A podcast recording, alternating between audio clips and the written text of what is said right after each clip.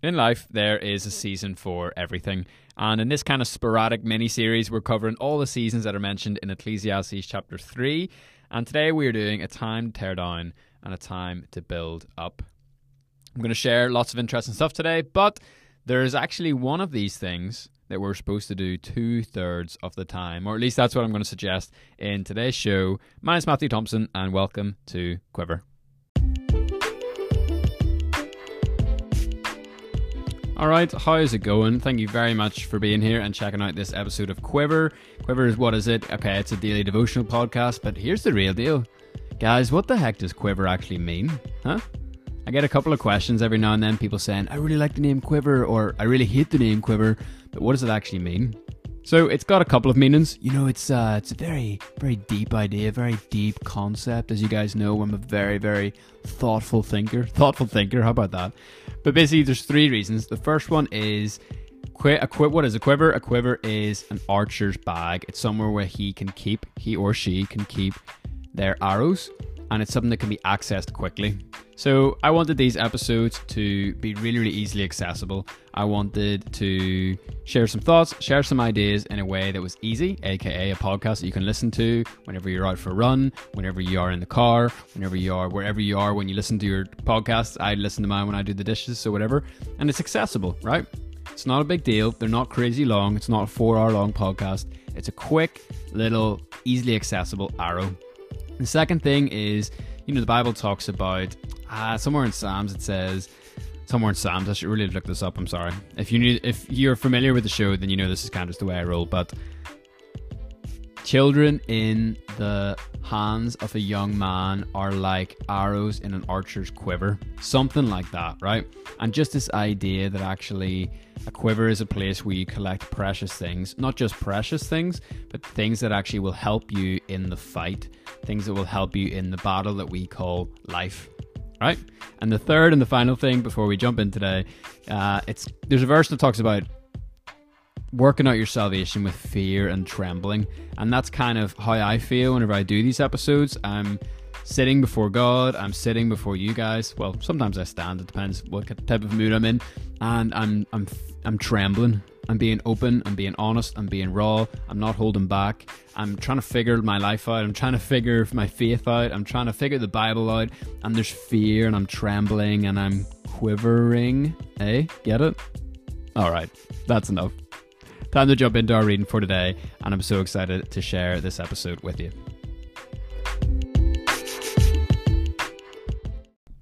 So, today's reading is Jeremiah chapter 1, verses 4 to verse 10. I'm reading from the NLT, just like always, and here we go. So it says, The Lord give me this message. I knew you before I formed you in your mother's womb. Before you were born, I set you apart and appointed you as my prophet to the nations. O sovereign Lord, I said, I can't speak for you. I'm too young. But the Lord replied, Don't say I'm too young for you must go wherever I send you, and say whatever I tell you. And don't be afraid of the people, for I will be with you, and will protect you. I, the Lord, have spoken. Then the Lord reached out and touched my mouth, and said, Look, I have put my words in your mouth. Today I appoint you to stand up against nations and kingdoms. Some you must uproot and tear down, destroy and overthrow. Others you must build up and plant. So, there's a time to tear down and a time to build up. I absolutely love this little passage from Jeremiah. It's kind of Jeremiah's call. It's our intro to Jerry.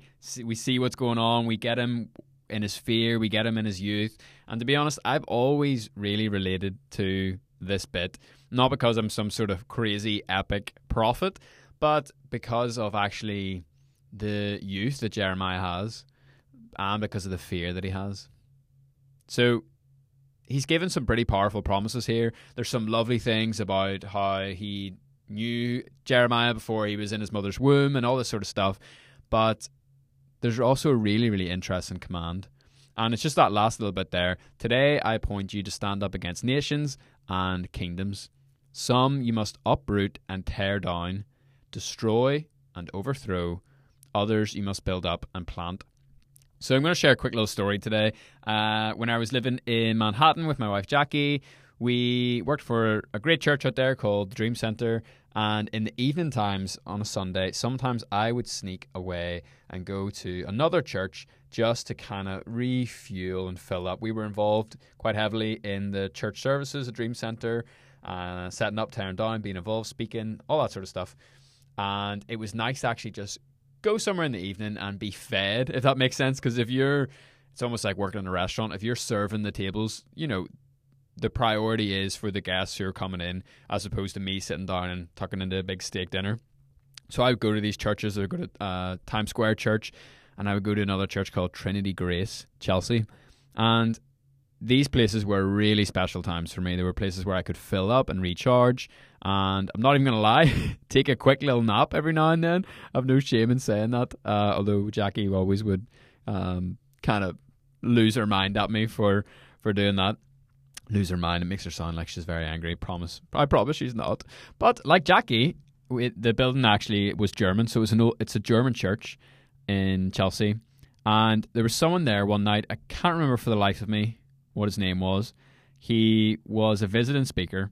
He was bald. He had a class beard, and he was a fantastic communicator. But he actually preached on Jeremiah chapter one, and he said really simply something that's always stood out to me about this passage. He said the two thirds of your ministry is to tear down, and only one third is to build up.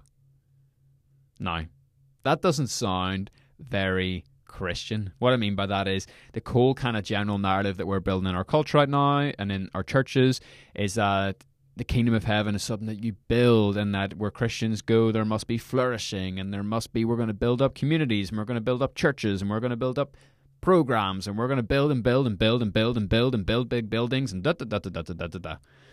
But if you look, I suppose if you break that little passage down, if you cut it into three and it cuts into three quite nicely, some you must uproot and tear down. There's one. Destroy and overthrow. That's the second third. And then the last third is others you must build up and plant.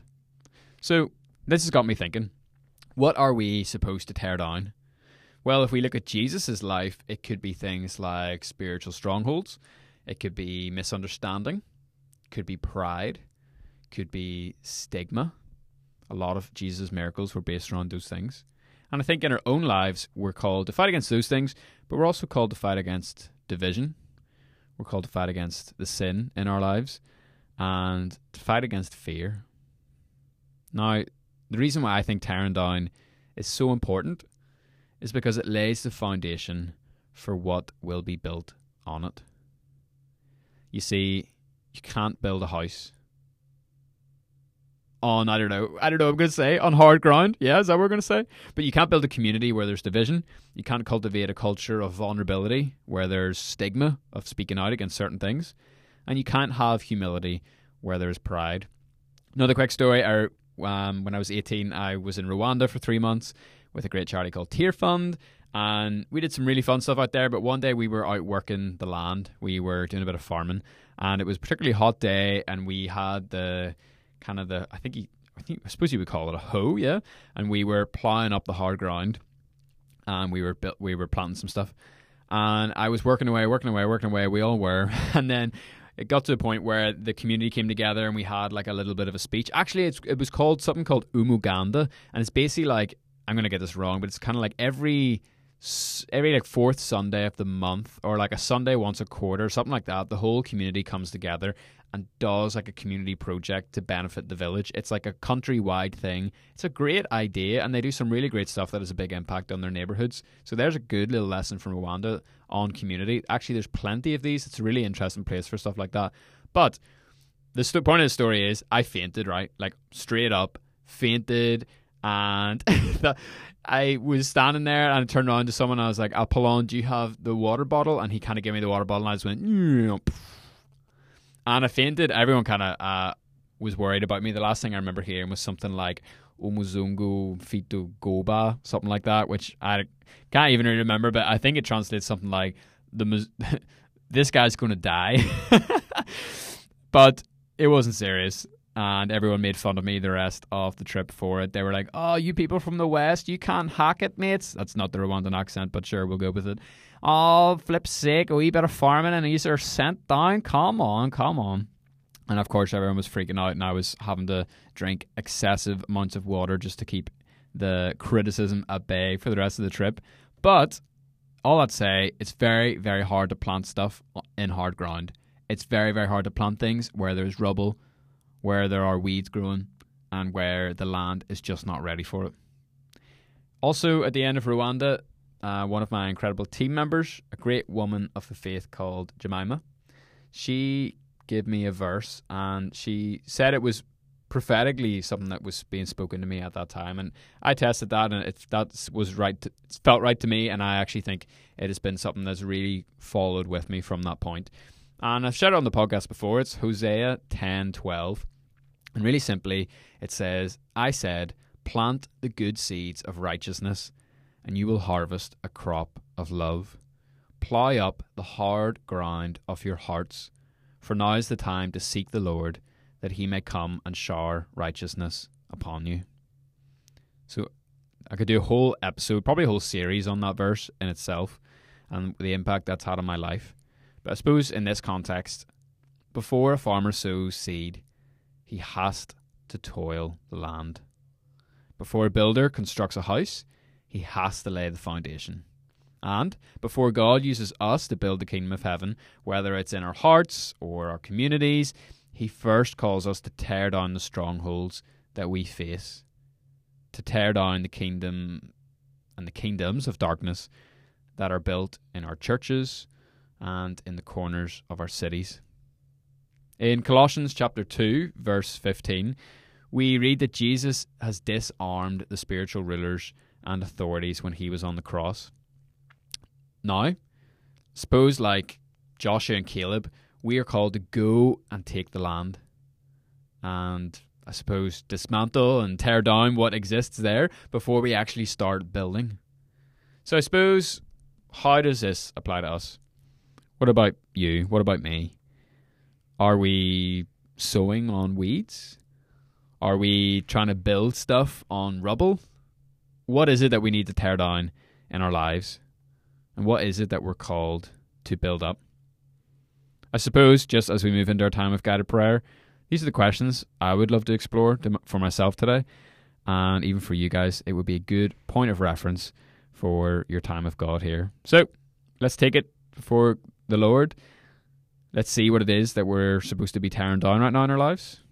And let's see what it is we are supposed to be building up.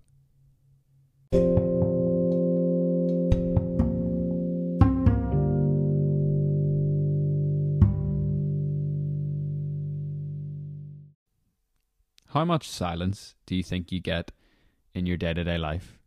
I'm not talking about that daydreaming in the office or when you're stuck in traffic and your mind kind of wanders. I'm talking about really intentional time of reflection, time of devotion, time of expressing gratitude, and time of really just sorting out your life, seeing if you're on track, taking stock of where you are and where you're heading. Well, you're about to get seven minutes of silence here.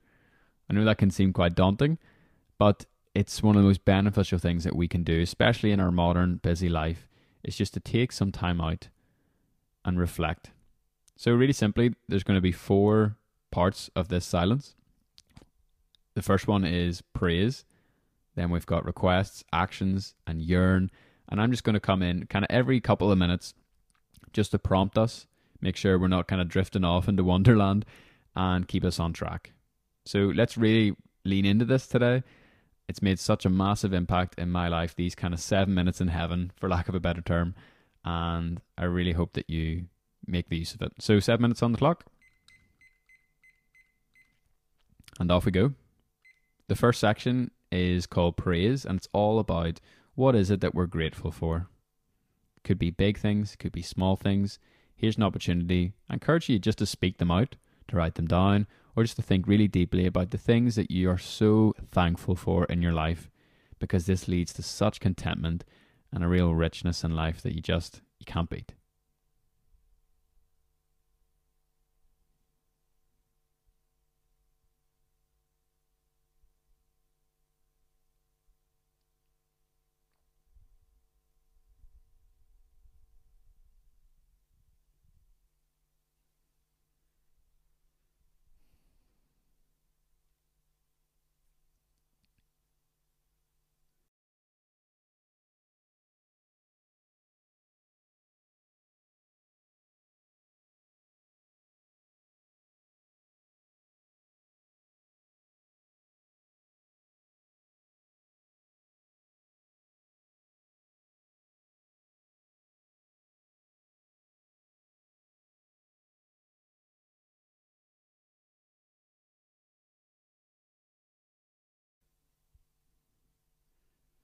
The second section is called Requests, and this is basically an opportunity to, as an old song puts it, cast all of your cares before the Lord. What does that mean? It means to ask God for the things in our lives that we need. Could be something for us personally, could be for a friend or a family member, colleague, could be for business, could be for our church, could be anything. So whatever it is that is on your mind right now, whatever it is that's weighing you down, here's an opportunity to unburden yourself and ask God for help, for wisdom, for guidance, for input. Let's do it.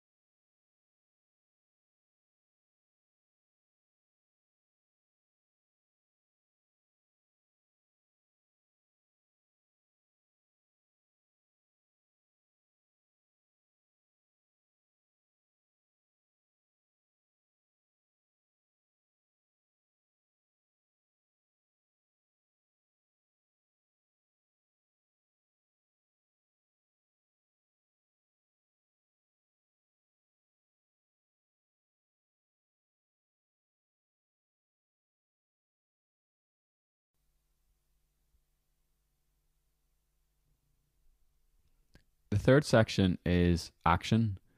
And so often we can kind of just let our days go on autopilot and just kind of like float away on us, just kind of disappear through our fingertips. So action is it's an important part of this process where we actually intentionally think, what is it that we're going to do today? What's the most important thing that we need to prioritize? Father, what is it that you would have for me today? Forget my autopilot, forget what's in my calendar. Jesus, what is it that you would have me to do today.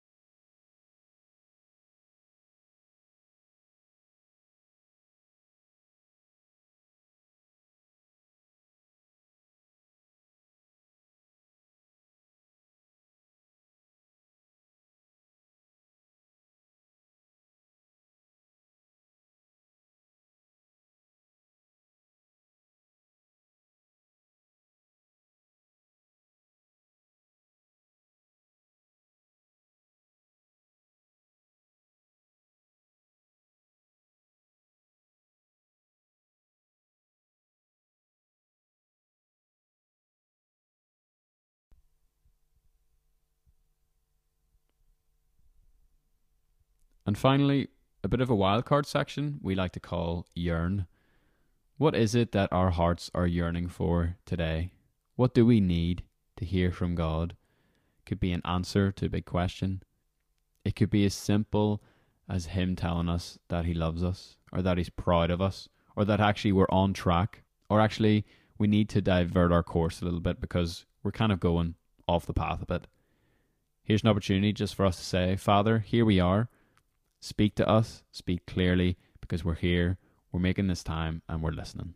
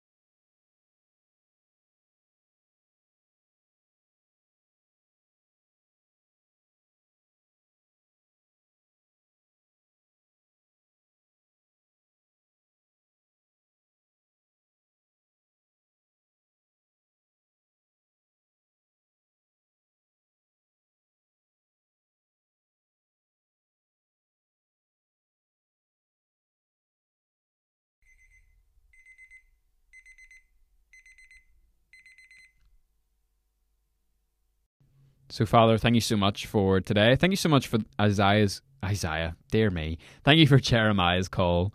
Thank you for Isaiah's call too. But I mean, we're talking about Jeremiah. Thank you so much that you do know us and you did know us and you always saw us even before we were in our mother's wombs.